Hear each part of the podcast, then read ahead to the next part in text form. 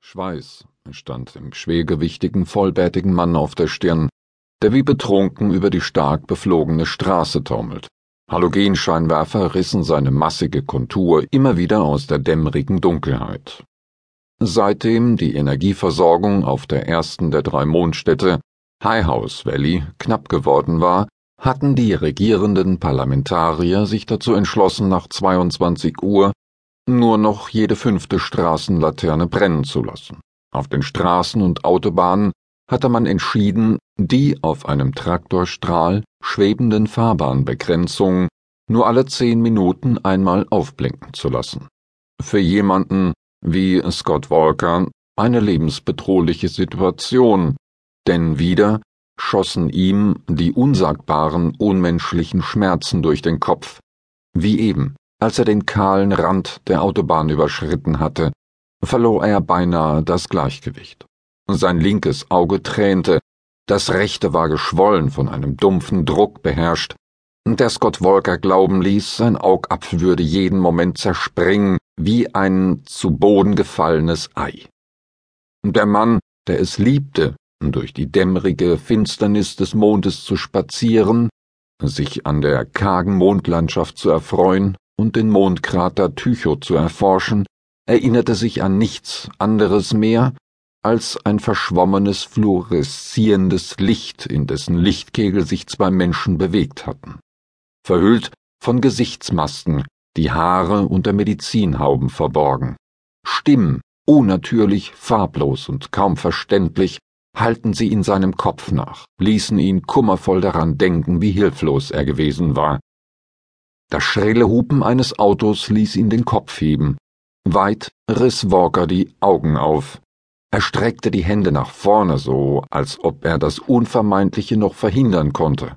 Der dicke Mann, der sich nicht daran erinnern konnte, was ihm geschehen war, kniff die Augen zusammen und wartete auf den tödlichen Aufprall.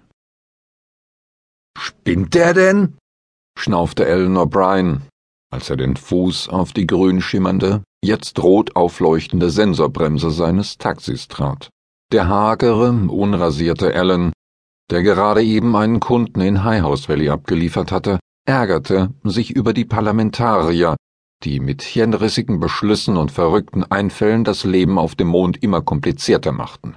Und ausgerechnet jetzt, wo Allen zur Austrittsrampe der Kuppelstadt wollte, um zurück zur Erde fliegen zu können, lief ihm ein völlig irrer vor die Kühlerschnauze seines Taxis und riskierte es, umgefahren zu werden.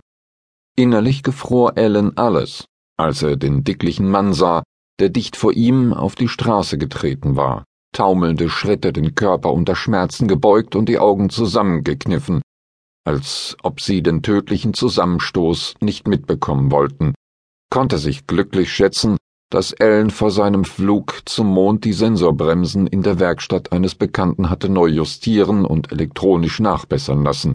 Das Taxi kam sofort zum Stehen. Ellen wurde in den Anschnallsgurt gepresst und dann, als der Wagen stand, wieder zurück in den Fahrersitz gedrückt. Verfluchter Arsch! schnaufte er, ohne genau mitzubekommen, wie er sich abschnallt und dabei auch gleich die Tür seines Wagens aufriss. Spinnst du denn? fragte er wütend, während er aufstand und sich auf die Straße stellte und über den oberen Rand der Fahrertür zu dem Mann starrte, dessen Blue Jeans, die zurzeit wieder in Mode war, einen nassen runden Fleck im Schritt aufwies. Es tut so weh. Ja, das wird gleich noch mehr, wenn ich dir eine in die Fresse geschlagen habe. Es tut so schrecklich weh, jammerte der Mann, der auf die Knie sank, die Hand gegen das rechte Auge presste und sich nicht mehr auf den Beinen halten konnte und jämmerlich zu schreien begann. Andere Autos schwebten rasend an Ellen vorbei. Ein Vollidiot schimpfte über den integrierten Außenlautsprecher und war dann in der Dunkelheit verschwunden. Komm von der Straße runter, rief Ellen, der keinerlei Lust verspürte, sich um den Verletzten zu kümmern. Helfen Sie mir, keuchte der Fremde und Ellen verdrehte die Augen. Ja, das war klar. Wusste denn jeder auf der Welt, dass der braunhaarige, meist übel gelaunte Ellen O'Brien nur einen Kodex bei sich gelten ließ? den jedem zu helfen, der seine Hilfe braucht?